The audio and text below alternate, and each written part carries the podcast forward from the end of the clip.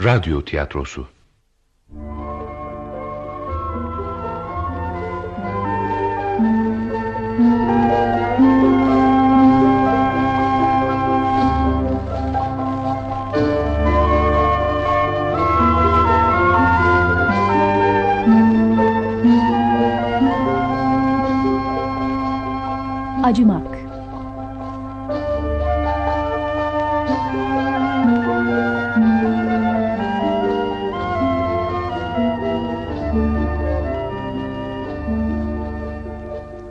Yazan Reşat Nuri Güntekin. Radyoya uygulayan Gülsüm Ezgin. Yöneten Asuman Korat. Efekt Ertuğrul İmer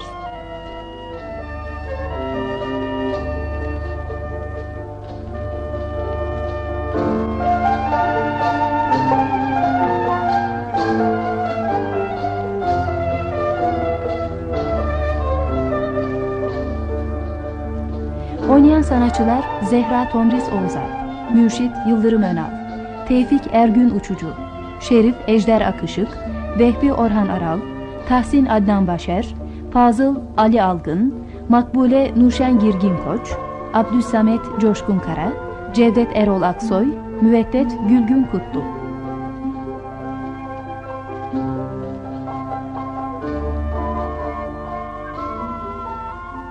Tevfik Bey kardeşim Buradaki okullardan birinde Zehra adında bir öğretmen var mı? Var e, ama niye sordunuz tanıyor musunuz yoksa? Hayır tanımıyorum yalnız dostlarımdan biri Bu hanım için sizden birkaç günlük izin istememi rica etmişti de İzin mi istemenizi rica etmişti? Ha, evet hem de yalvardı Zehra öğretmenin İstanbul'da ihtiyar hasta bir babası varmış. Son günlerde durumu iyice ağırlaşmış. Belki de izin koparmak için büyütülmüş bir olaydır ama e, bir şey yapmak mümkünse... Mümkün tabii mümkün. Ee, yalnız benim bildiğim Zehra'nın kimsesi yoktur. Evet. Buraya Milli Eğitim Müdürü olarak geldiğimde tanıştık. Ee, aşağı yukarı beş yıl oluyor. Hiç babasından söz açtığını duymadım. Yoksa Zehra adında bir başka öğretmen daha mı var? Hayır hayır. E, aradığınız benim bildiğim Zehra olmalı. Zaten il sınırları içinde bu adı taşıyan başka öğretmen yok. Vallahi Tevfik Bey kardeşim bana söylenen bu. Babası çok hasta izin alıp gelsin diyen de benim çok yakın bir dostum. Biraz sonra kendisine sorarız bakalım ne diyecek. Zehra öğretmeni hemen görebilecek miyiz? E, zaten size okulları gösterecektim. Önce. Zehra'nın okulundan başlarız olur biter. Aslında göreceğiniz en iyi okulda onun okuldur. Hmm, desenize çok çalışkan. Hem de nasıl. Halk onun okulunu Zehra abla okulu diyebilir. Aferin Zehra öğretmene. Cidden çalışkan. Mesela badana için, damın aktarılması için para yolladık. Bütün bu işleri tek başına para harcamadan yaptı. Bizim yolladığımız parayla da okul için ders araçları satın aldı. Ayrıca mahallenin zenginlerinden topladığı paralarla okulu genişletti. Bahçe duvarı ördürdü. Bütün bunlar yetmiyormuş gibi bir de bahçeye oyun salonu yaptı. bunlar okulun gözde görülen kısımları. Biraz da görünmeyen kısımlarından söz etseniz Tevfik Bey. Çocuklarımıza verdiği terbiyeyi soruyorsunuz değil mi? O da mükemmel, o da iyi. Bir kahramandan söz ediyor gibisiniz. Hiç mi eksiği yok bunun? E, hiç eksiksiz insan olur mu? Zehra'nın da kendisine göre eksiği var elbette. Nedir bu eksiği? Şerif Bey kardeşim. Dürüstlüğüne, temizliğine, çalışkanlığına toz kondurmadığım Zehra'nın büyük bir eksiği var. Zehra acımak duygusundan yoksun. Ne diyorsun Tevfik Bey? İnsan olur da acımasını bilmez mi? Bu konuda tartışmalarımız da oldu. Hatta yeri geldi çatıştık da. Bakınız bir örnek vereyim size. Bir gün daireye geliyordum. Duvarın dibine oturmuş üç kız çocuğu gördüm. Evet. Çantalarını bir büyük taşın üstüne koymuşlar. Konuşup duruyorlardı. Sizi görünce kaçmadılar mı? Hayır hayır. Yanlarına yaklaşıp neden okula gitmediklerini sordum. Birisi gittik ama öğretmenimiz bizi okula sokmadı evlerimize yolladı dedi. Bu çocukları Zehra mı okula sokmamış? Evet Zehra almamış. Çocuklara sordum sebebini. Zamanında okula gelemiyoruz da onun için almadı dediler. E neden zamanında gelemiyorlarmış? Ee, birinin evinde saat yokmuş. Bulutlu havalarda zamanı bilemezmiş. Birisi de annesi hasta olduğu için ev işlerini bitirir. Küçük kardeşini doyurur. Ondan sonra evden çıkabilirmiş. Ee... Öteki de nalın giyermiş. Bu yüzden alınmamış okula. E, çocukları okula götürüp durumu öğretmene anlatmadınız mı? Anlatmasını anlattım ama o yine bildiğinden dönmedi. Allah Allah. Bu kadar da olmaz canım. Acımasını bilmeyen insan yarım insandır benim gözümde. Buyurun gidelim. Bir de kendisini görelim bakalım nasıl bulacaksınız. Hay hay buyurun.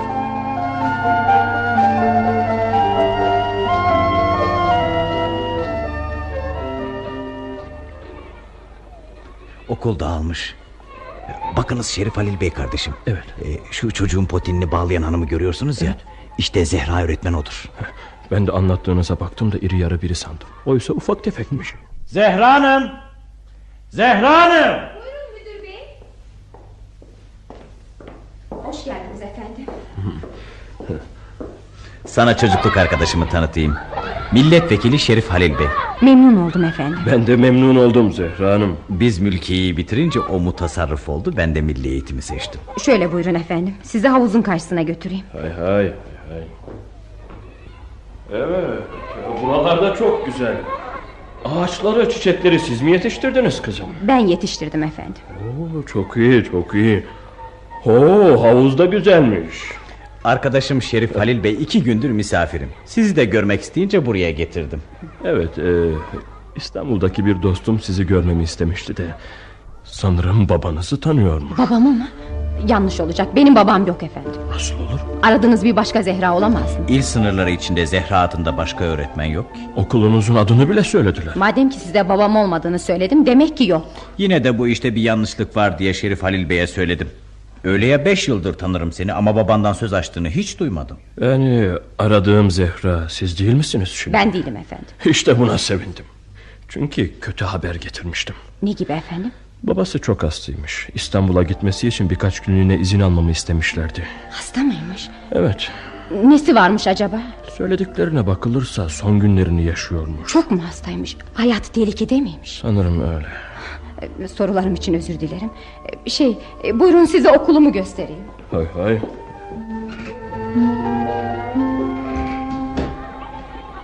Öğrencilerimizin yaptığı resimler. Bunlar da el işleri.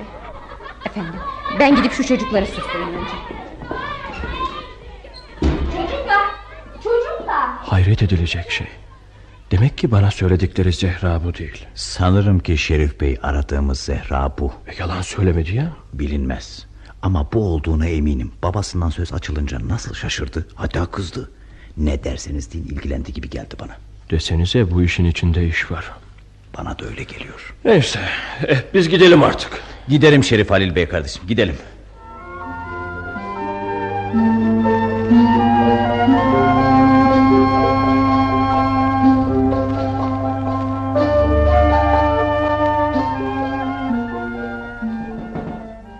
Giriniz. Beni emretmişsiniz efendim. Ha, e, bir telgraf aldım da kızım. Hemen İstanbul'a hareket etmenizi bildiriyorlar. Ölmüş mü? Kim? Babam. E, hayır hayır ölmemiş. Yalnız hastalığı artmış. Gerçi umut kesilmez. Fazla bilgi var mı telgrafta? Hayır, yalnız mümkün olduğu kadar çabuk İstanbul'a gitmeniz gerekiyor. İşte telgrafınız. Babanız ağır hasta. Derhal İstanbul'a geliniz. Hemen hazırlanmalısınız kızım. Tren saati 15'te istasyona geliyor. Siz o zamana kadar hazırlığınızı yapın, onunla istasyona gidersiniz. Teşekkür ederim. Araba aramanızı gerekmez. Çünkü gitmeyeceğim. Nasıl olur kızım? Gitmemem gerekiyor da. E, babanız hasta hem de çok hasta. Sizi dört gözle bekliyorlar. Siz de gitmeyeceğinizi söylüyorsunuz. Sebebini açıklayabilir misiniz? Geçenlerde sizden gerçeği sakladım. Babamı inkar ettim. Fakat tam olarak da yalan sayılmaz bu. O mürşit efendi üstümde babalık hakkını yitirmiş biridir de. Neden kızım? Bütün aileyi yıktı da onun için. Bir ben kurtarabildim kendimi. O da ne güçlükle. Bilemezsiniz sekiz yıl önce bir bozgundan Bir yangından kaçar gibi kendimi nasıl buraya attım Yine de babanızdır kızım. İstanbul'a gitmeyeceğim Bu mürşit efendiyi tanımıyorum Tanımamakta da kendimi haklı görüyorum Madem ki öleceği varmış bir köşede çekilip ölebilirdi Böyle deme kızım. Hiç mi acımıyorsun Hiç ona? acımıyorum Onun yüzünden acımasını unuttum Düşkünlere çaresizlere acımak elimden gelmiyor ne yapayım Böyle söyleme Zehra. Acımasını bilmeyen insan olmaz. Doğru söylüyorum Tevfik Bey Babam denen o mürşit efendiyle yüz yüze gelemem artık Bana sorarsan yine de gitmeni isterim. Ne kadar kötü olsa yine de babadır. Gerçekleri söküp atamayız kızım. Ne yapacağımı bilemiyorum müdür bey. Oh, çektiğimi bir bilseniz. Çocukluğumu yaşamadım. İçimin karanlığını unutabilmek için olanca gücümü çalışmaya verdim. Ama yine de kurtuluş yok gerçeklerden. Gerçeklerden kurtulamayız kızım. Yalnız onları göğüslemesini bilmeliyiz. Sen bütün olanları unutup İstanbul'un yolunu tutmalısın. Hadi davran kızım. Şaşkınlık içerisindeyim. Gideyim bari. Yine insanlık bende kalsın. Elini çabuk tut öyleyse. Sen bir çırpıda eşyalarını topla ben de istasyona kadar araba bulayım sana. Hadi. Peki müdür bey.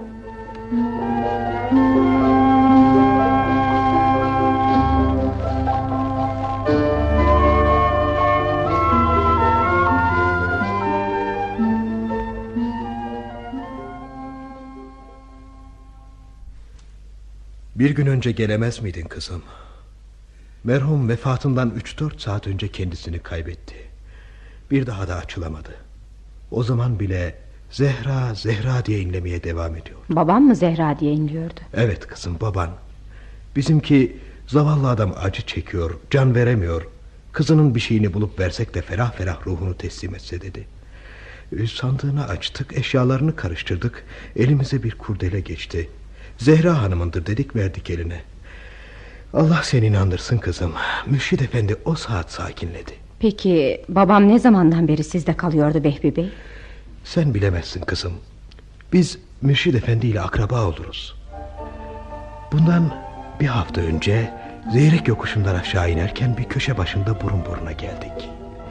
Başı açık, ayakları çıplaktı. Bir deri bir kemik kalmıştı. Kendini düşünmeyenin sonu budur işte. Mürşit, sen misin? Bu ne hal dedim. İşitilmeyecek kadar yavaş bir sesle hastayım, sesim çıkmıyor diyebildi. Onun sağlam günlerini de görebildik. Yaptığını beğeniyor musun? Bak ne duruma düştün dedim Ses çıkarmadı Akraba değil Yedi kat el olsa onu bu halde sokakta bırakamazdım Alıp eve getirdim İyi etmişsiniz. Biz yoksul insanlarız Hacca gidecek zekat verecek durumumuz yok Bari bu kadarcık da bizim sevabımız olsun dedik Sevabınız mübarek olsun. Ne yapalım Başın sağ olsun kızım Hayat bu Evet hayat. Er geç hepimizin başına gelecek. Kızım merhumu görmek ister misin? Hayır istemiyorum. Allah Allah Acayip Merhum babanızın tahta sandık içinde birkaç eşyası var Bu sandık nasılsa arkadaşlarından birinin evinde unutulup kalmış Buraya nasıl geldi? Mürşit efendinin bizim bu köhne evimizde konakladığını duyunca getirip bıraktılar Sanki isteyen varmış gibi. eh, Hayatta bulunan tek çocuğu olduğunuz için sandık size aitti ha, şey, Anahtarlarını alın kızım Hayır, hayır. Bu insanla aramda hiçbir ilişki kabul etmiyorum. Sandığı yarın mezarlığa gelecek ıskatçılara verirsiniz. Yalnız borçları kalıyorsa onlara ödeyeceğim tabii. Ya. Hadi kızım. Ölü şu yan odada. Sizi beklediğimiz için kaldırmadık. Onu dünya gözüyle son defa görün. Belki bana kötü insan diyeceksiniz. Ama ne yapayım ki annemi, kardeşimi, büyük annemi türlü eziyetlerle öldüren... ...beni küçük yaşımda sokağa atan bu adama baba diyemiyorum. Biliyorum. Ama yine de babanızdır. Ölüden öç alınmaz kızım. Başka türlü hareket etmek elimden gelmiyor. Öyleyse buyurun içeri yatıp uyuyun. Biz Mürşid Efendi'yi sabaha kadar bekleriz. Sabah olunca da ölüyü götürüp gömmek düşer hepimize. Peki efendim nasıl isterseniz.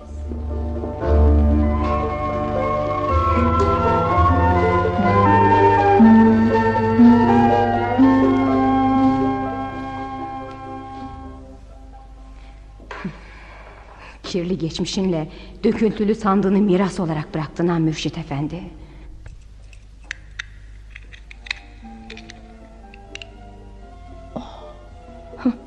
Mirasın böylesi de görülmüş değil. Renkli bez parçaları, silinmiş fotoğraflar. Kurdelayla bağlanmış bir tutam saç. Aa, bu da ne? Oo, diploma.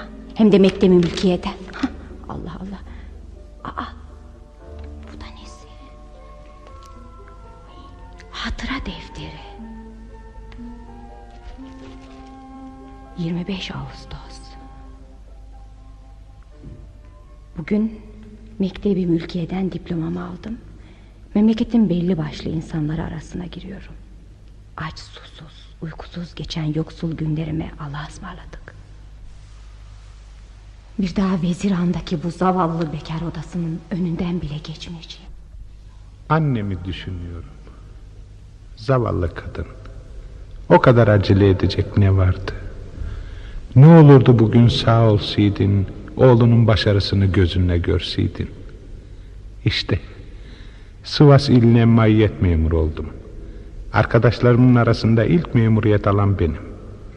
Diploma aldığım gün en büyük, en güzel günüm demiştim, yanılmışım. Ben asıl bugün dünyaya geldim. Bir küçük masam, kendime ait bir evim var.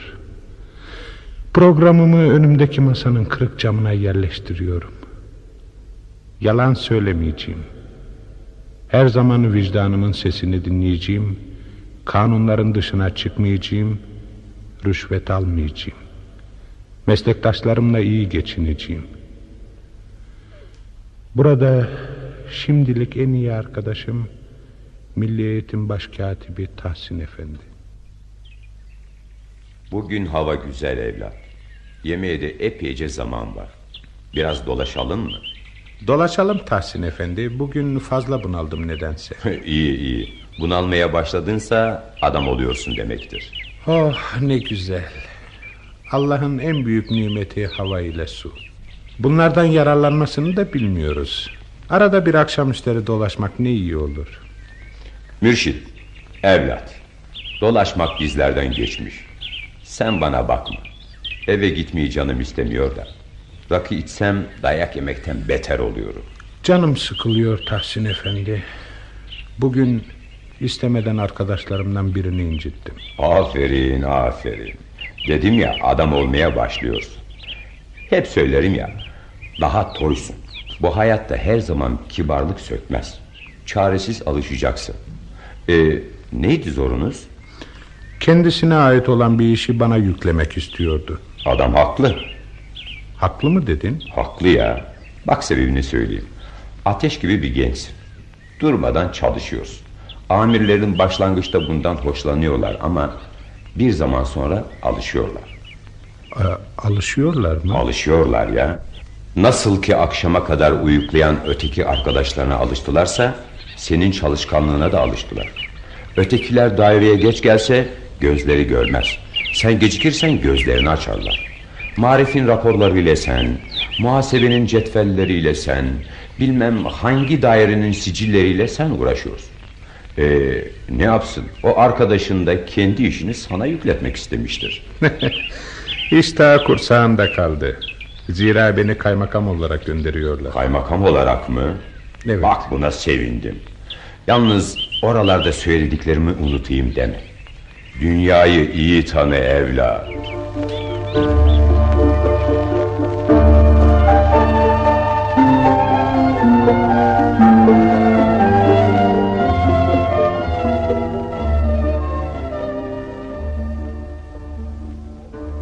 İlçede büyük bir hevesle çalışacaktım.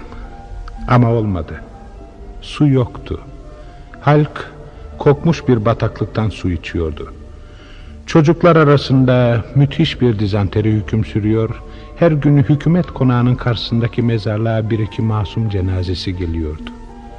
Belediye doktoru içilecek su gelmeyince bu ölümlerin önü alınmaz diyordu.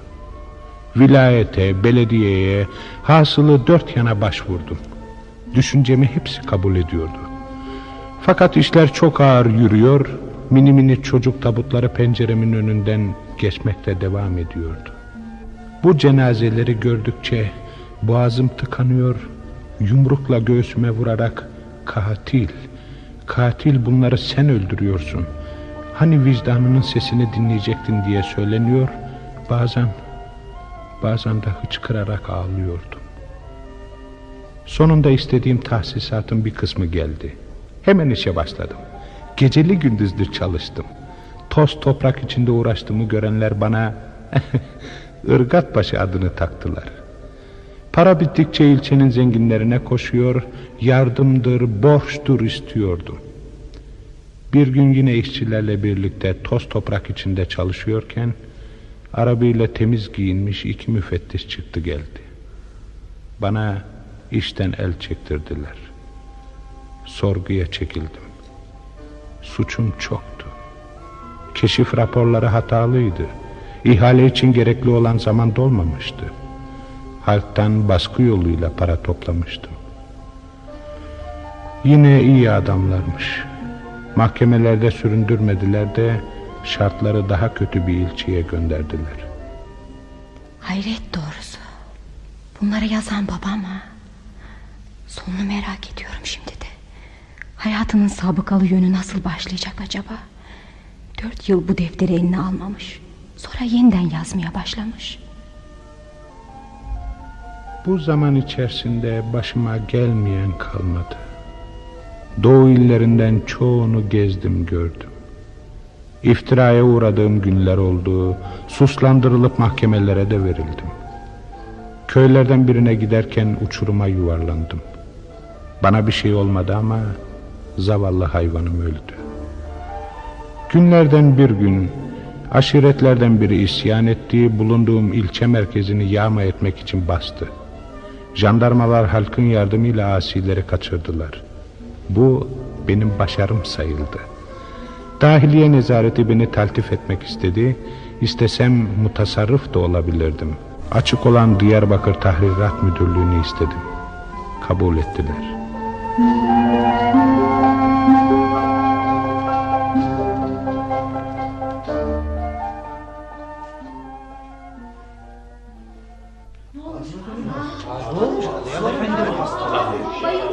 Fazıl Efendi mi hastalanan? Evet evet Fazıl Efendi. Gidip bakayım.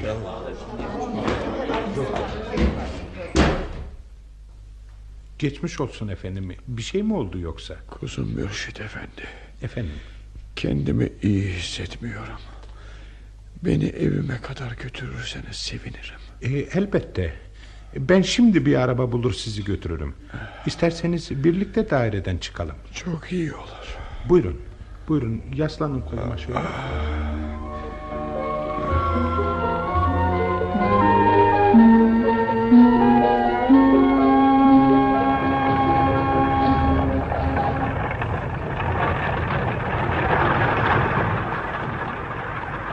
Nasılsınız? Kendinizi iyi hissediyor musunuz? Bana büyük geçmiş olsun deyin Mürşit Efendi. Ölüyordum. Ölüm o kadar korkulacak bir şey değil. Çocuklarım olmasa Şu düşündüğünüz şeye bakın. Ufak bir baygınlık geçiren her adamın ölmesi gerekse... ...dünyada tek insan kalmazdı. yine fenalık geldi. E, Mürşit Efendi... Nefes alamıyorum. Gömleğimin yakasını açar, açabilir misin? Çok, çok kötüyüm. E, şey... e, bir, bir dakika, bir dakika kıpırdamayın. Şimdi sizi rahatlattırırım. İşte, işte bakın... e, Gömleğinizin yakasını açtım. Evet. Ya... Daha iyisiniz değil mi? Aman Allah'ım. Boğuluyorum. Eve de gelmiştik. Arabacı sağdaki evin önünde hemen dur. Ben gidip ailesine haber vereyim.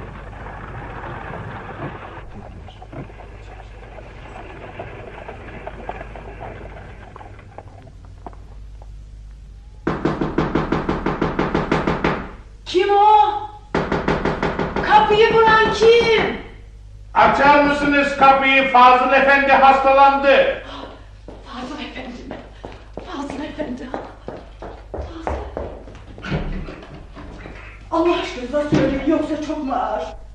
Nerede o? Fazıl Efendi nerede? Arabada efendim yatıyor. Ama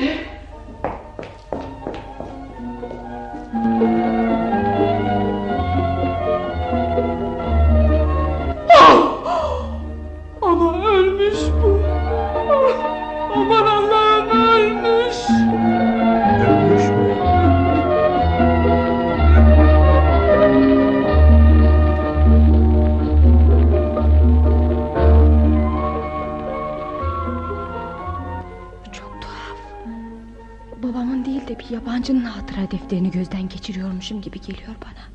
Şu yazılarla onu yan yana getirdim mi şaşırmamak mümkün değil. Hepsini okuyup bitirmeli. Diyarbakır Mal Müdürü Fazıl Efendi 200 lira kadar borçtan başka bir şey bırakmamıştı.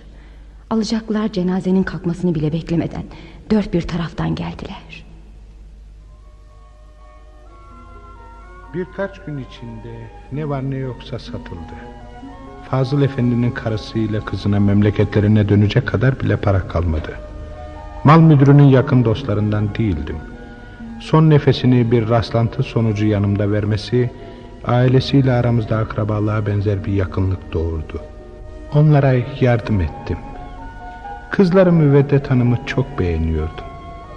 Dikkati çekecek derecede güzeldi. Ağır başlı bir görünüşü vardı. E evlenmek için daha ne kadar bekleyebilirdim?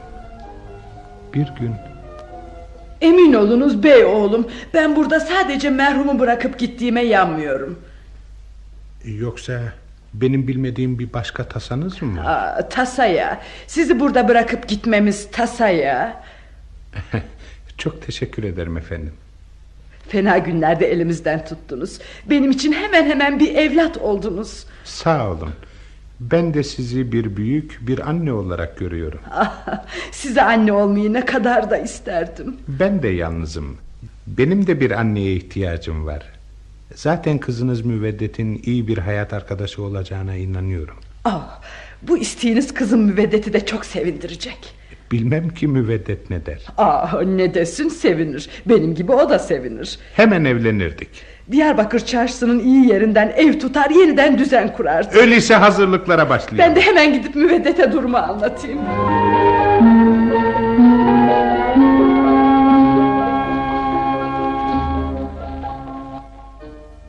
Oh, evim ne kadar da güzel. Hele karım, hele müveddet. O evin biricik süsü. Güzel dedikleri de müveddet gibi olmalı. Mürşit oğlum neler söylüyorsun kendi kendine? Ee, yeni eşyalarımıza bakıyorum da. Aa, yeni eşyalarımız güzel. Bize göre çok bile. Benim için hiçbir şeyin önemi yok. Bir lokma bir hırka yeter. Yalnız zavallı kızımın işlenmesinden korkarım. Ne kadar olsa taze, cahil. Ee, bir şey mi oldu anne? Müveddetin işlenmesini ben de istemem. Ee, geçenlerde alay müftüsü kızına bir roza yüzük almış. Yavrumun gözü toktur ama ne de olsa çocuk. Bir türlü kızın parmağından gözünü ayıramadı. Müveddet yüzüğü çok mu beğenmiş? Aa, beğenmese bakar mı hiç?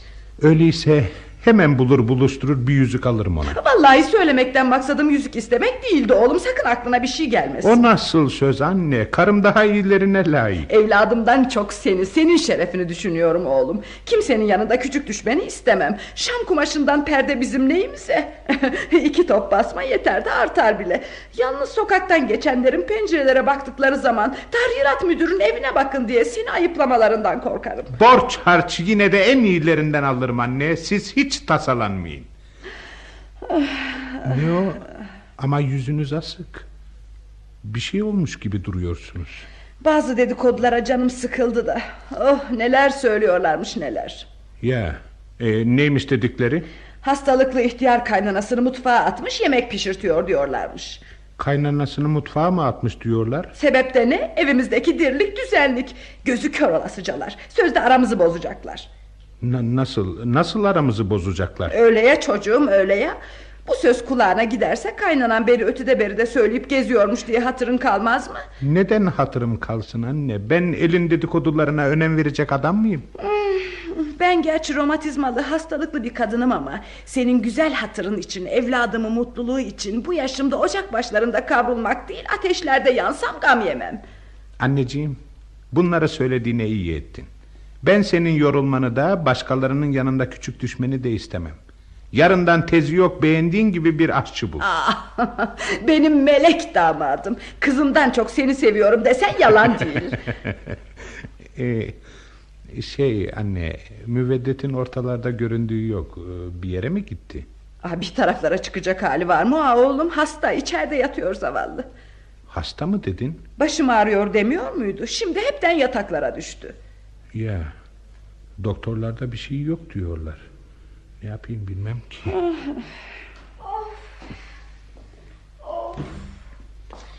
Başım düşüyor. Of, baş- Gel müveddet kızım gel. Mürşitle hal yolu söz ediyoruz da. Gel çocuğum gel. Şu başım nasıl ağrıyor anlatamam. Geçmiş olsun karıcığım. Doktorlar da getirdin ilaçlar da aldım bir şeye yaramadı oğlum. Hangi doktor geldiyse bir, bir şey yok diyor. Ne yapalım? Aa, e, ben sana bir şey söyleyeyim mi oğlum? E, müveddet sıla hastalığına tutuldu. Ne dedin nasıl? İstanbul'a gidebilseydik bu ağrılardan da kurtulurduk. Ya, ya sıla hastalığı demişler buna kolay mı? E, nasıl olur? Müveddet İstanbul'u bilmiyor ki. Bilmesin sıla toprağı bu. Tütmez mi sanıyorsun insanın gözünde? Ah, ah hele bu sıla İstanbul'sa. Diyarbakır'da kaldık da ne oldu? Ola ola bir tahrirat müdürü oldum. Hep burada mı kalacağız? Arkadaşların birer birer köşe başlarını tutuyor da senin kılın bile kıpırdamıyor. Ne yapmamı istiyorsun yani? Buralarda gençliğimi öldürme de ne yaparsan yap. Arkadaşlarına yazımı yazarsın, telmi çekersin. Ne edersen et de kendine İstanbul'da iş bul. İş dediğin hemen bulunur mu sanıyorsun? Gevşek davranırsan elbette bulunmaz. Ağlamayan çocuğa meme vermezler. Bunu bilmiyor musun? Tahrirat müdürlüğünü beğenmiyor musun? Müdürlükmüş. Hiç olmazsa gözünü biraz daha açamaz mıydın? Herkesin parasına karşılık bizim yığın yığın borcumuz var. Böyle söyleme müveddet. Borca giriyorsam senin için, senin ihtiyaçların için giriyorum. Bak sen şuna. İhtiyacımı gidermeyecektin de neden evlendin? Yorganımıza göre ayak uzattığımız var mı bizim? Söyletme fazla müveddet. Uzatmayın çocuklar uzatmayın. Dost var düşman var uzatmayın. Aa, e bakın söz borçtan açıldı da aklıma geldi. Nafa mühendisi karısına valinin düğünü için bir kadife elbise yaptırmış.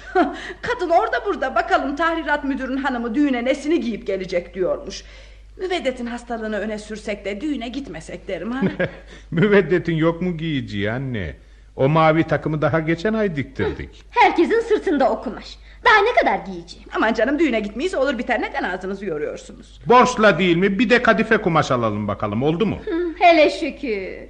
Kadife elbise yaptırtacak. Sen onu bunu bırak da İstanbul işine bak. İstanbul'a gitmenin yollarını ara. İstanbul'a da gideceğim. Bakalım orada ne yapacaksın? Aklınla bin yaşa evladım. Bizi bu Diyarbakır'dan kurtar. Müveddete güzel dedikçe davranışları değişiyor. Ben bunu anlayamıyorum. Ortada bir kötülük yok ki evladım. İstanbul'a gidelim diye Fazıl Efendi'ye de söylemiştik. Sözümüz geçmedi. Ah ah onun elinden çektiklerimi anlatsam şaşarsın. Sert erkekti. Onun eziyeti yetmiyormuş gibi komşuların dedikodusu da çıkardı ortaya. Bizi kimseler çekemezdi. Neden çekemesinler? Komşuların alacağı vereceği yok ki sizinle. Öyle deme oğlum çekemezlerdi. Hem belediye tabibi hem de öteki doktorlar müveddetin hastalığı için sadece sinirleri gerilmiş o kadar dediler. Ama ben yine de İstanbul'a gideceğim. Hele göreceğiz orada neler çıkacak karşımıza. İyilik güzellik çıkar ne çıksın başka?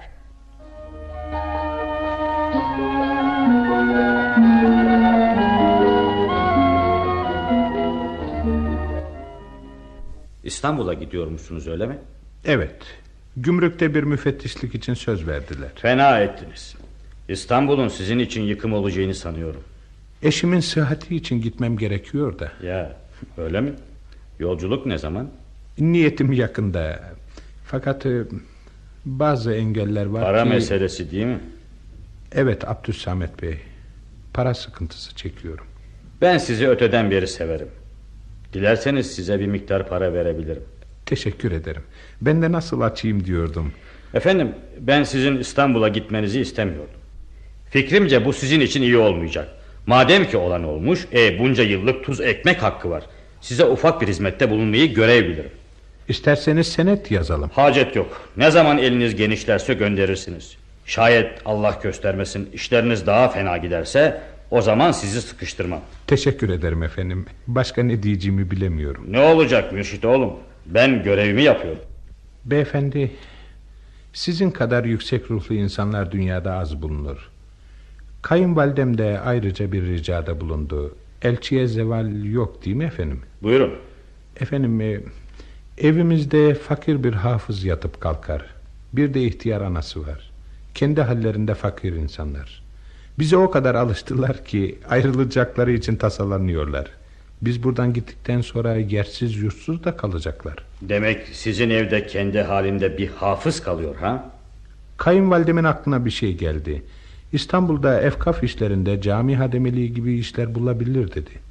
Evet başka? Sizin sözünüz geçer. Hem siz Diyarbakır'ın zenginlerindensiniz. Hem de yıllardır burada efkaf müdürlüğü yapmaktasınız.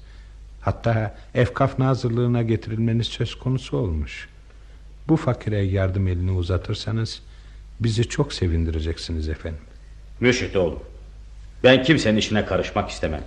Buna rağmen sana çok önemli bazı şeyler söyleyeceğim. Beni baban yerine tut. Yanlış anlarsan o da senin bileceğin şey. Üzerime düşen insanlık görevini yapayım da. Buyurun. Buyurun Abdüssamet Bey sizi dinliyorum. Mürşit oğlum. Sözümü sonuna kadar dinle. Bugün değilse bile yarın mutlaka bana hak vereceksin. Şu kızını aldığın aile var ya çok kötü ailedir. Diyarbakır'da artık çocukların bile bildiği bu gerçeği yalnız siz bilmiyorsunuz. Neler diyorsunuz efendim? Evet aynen böyle. Adını dilinden düşürmediğin kayınvaliden bir yılandan farksızdır. Zavallı Fazıl Efendi'yi onlar kahrından öldürdü. Allah Allah. Ölüm onun için kurtuluş oldu. Şu ana kadar bunları söylemek de istemiyordum. Son ricanı duyunca çileden çıktım. O sözde hafız kimdir? Evinizde ne iş yapar biliyor musun? Kayınvalidenin aşığıdır o. Bunu herkes bilir. Kötü ruhlu kayınvaliden Mürşit Efendi'yi bu kadar saf ve temiz görünce adamı eve alıp besletmeye cesaret etti. Olayları birer birer hatırlarsanız siz de anlarsınız. Neden borca battın boğazına kadar? Zengin ailelerle yarışa kalktılar da ondan. Sonra o soysuzların dedikodularına kaptırdın kendini. Ceza reisiyle yol ortasında dövüş tutman nedendi ha? Nedendi? Karının yüzünden değil mi? Korkarım ki İstanbul'da buradakinden kötü olacaksın. İşte mürşit. Bunları söylemekle insanlık görevimi yerine getirdim. Bundan sonrası sana düşüyor. Hadi yolun açık.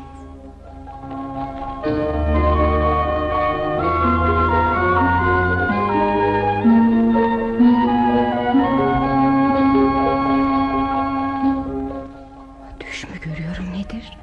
Bu okuduklarım masal mı yoksa? Elim ayağım birbirine dolanmaya başladı.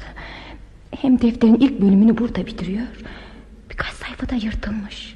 Sinintili rakamlar, adresler, evrak numaraları. Benim garip babam. Bir yanda mektebi mülkiye diploması, bir yanda sokaklara düşmüş insan.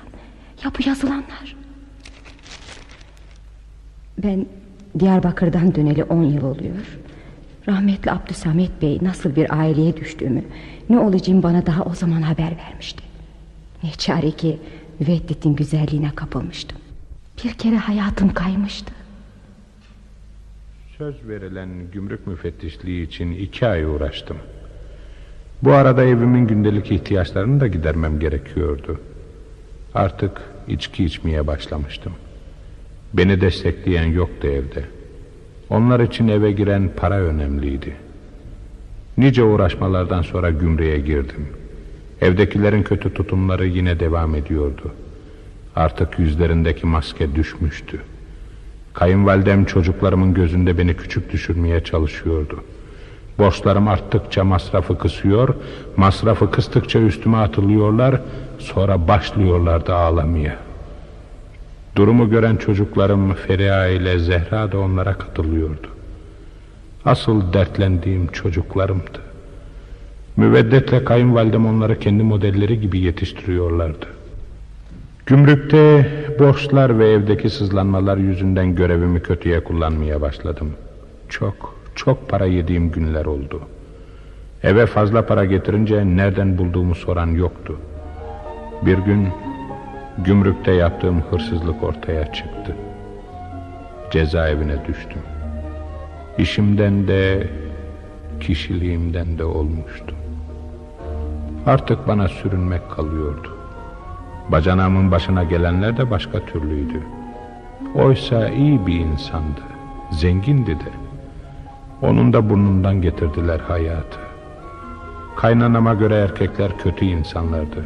Erkeklere yüz vermemek gerekti. Hatta kıskandırılmalıydı da. Ruhsar da bunu yaptı. Kocasını kıskandırmak için bazı numaralara girişti, edindiği arkadaşlarla düşüp kalkmaya başladı. Bacanağım onu suçüstü yakalayınca çekti vurdu. Kendisi de Akka zindanında öldü. Ya ben ne olmuştum? Komşumuz Mesadet'in kardeşi Necip bana iş vermişti. Yanında iyi parayla çalışıyordum. Bir sabah evde bazı evrakımı ararken elime bir deste mektup geçti. Hayretle açtım. Bunlar bana iş veren Necip'ten karıma gelen aşk mektuplarıydı. Hem de yıllar yılı sürüp gitmişti. O öfkeyle Necip'i bir güzel dövdükten sonra yeniden eve geldim.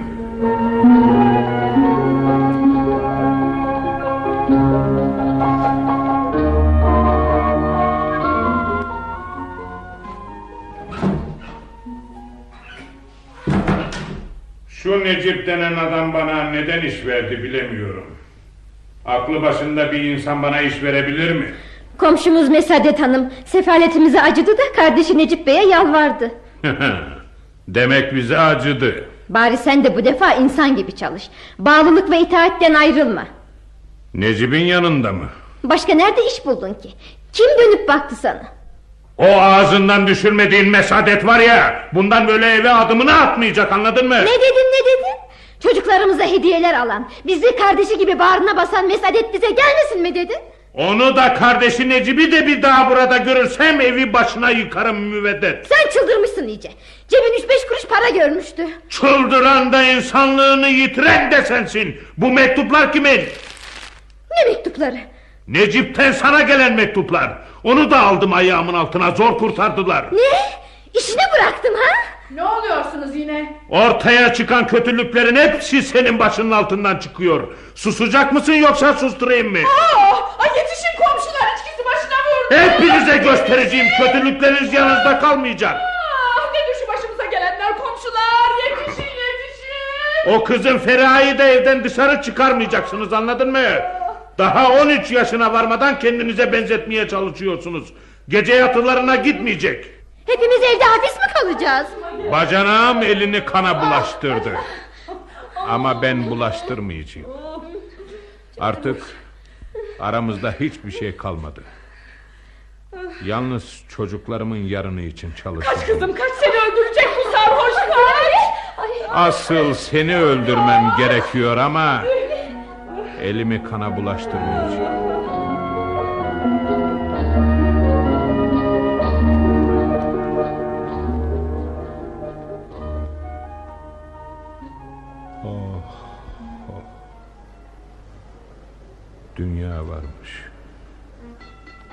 İyi ki evden ayrıldım.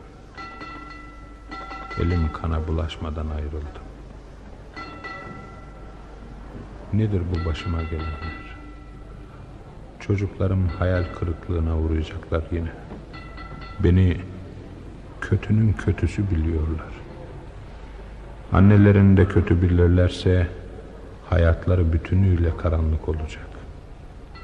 Ama duyur mu hiç? Artık benim için müveddet adında kimse yok. Oo sen misin Mürşit? Ne yapıyorsun bakalım ne iş görüyorsun? Sarayda teşrifat nazırıyım. Peki nedir bu halin? Mektebi mülkiyi bitirdiğimiz yıl ayrılmıştık değil mi? Evet o günden bugüne hiç görüşmedik. Sen nasılsın Cevdet? Hayatından memnun musun? Rumeli sancaklarından birinde mutasarrıftım. Bu seçimde beni mebus çıkardılar. Oo, Allah daha iyi etsin. Sana bir yardımda bulunabilir miyim Mürşit? Geçti Cevdet, geçti. Bu rastlantı bir iki yıl önce olsaydı belki bir iyilik edebilirdin. Fakat şimdi ölüler gibiyim. E, senin için mutlaka bir şeyler yapmalıyım Mürşit. Cevdet, bana gerçekten bir iyilik yapmak istiyor musun? Elbette ona ne şüphe. Bak, iki kızım var. Biri hasta, doktorlar ölecek diyor. Bu gidişle ötekinin de ne olacağı belli değil. Zehra'mı bir yatılı okula kabul ettirebilir misin? Senin hatırlı ahbapların vardır. Geceyi gündüze katar bu dileğini yerine getirmeye çalışırım. Sağ ol Cevdet. Bu dileğini yerine getirirsen bana edebileceğin tek iyiliği etmiş olacaksın. Neden bu kadar kötümsersin anlamıyorum Mürşit. Hiç sorma dostum, sorma. Bir kör kuyudayım ki sorma.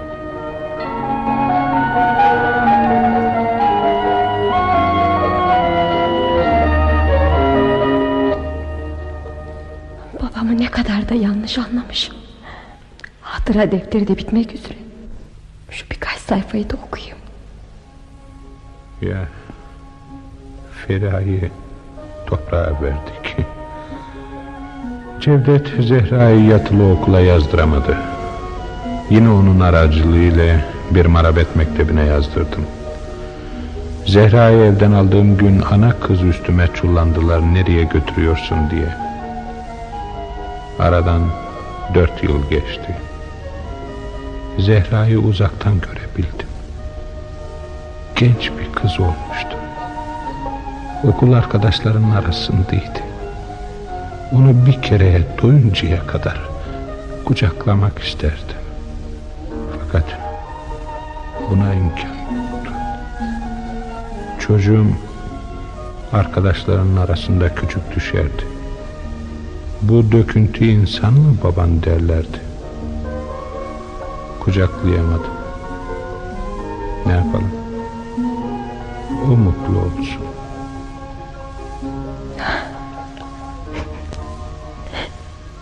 Meğer ne zorlu bir insanmış baba. Değerini hiç bilememiş. Gidip babamın ölüsünü son doya doya göreyim.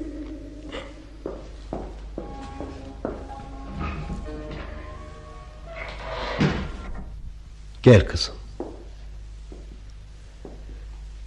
Uyuyamadın mı? Uyuyamadım. Siz hep babamın başından beklediniz. Son görevimizi yapıyoruz kızım. Ölüler yalnız bırakılmaz. Öyleyse ben de bekleyeyim. Şöyle şu tarafa otur kızım. Babam. Zavallı babam. Dayanıklı ol yavrum. Elimizden ne gelir ki? Babam. Babam. Zavallı babam. Affet beni. Affet. Acımasını şimdi senden öğrendim. Affet. Affet beni baba.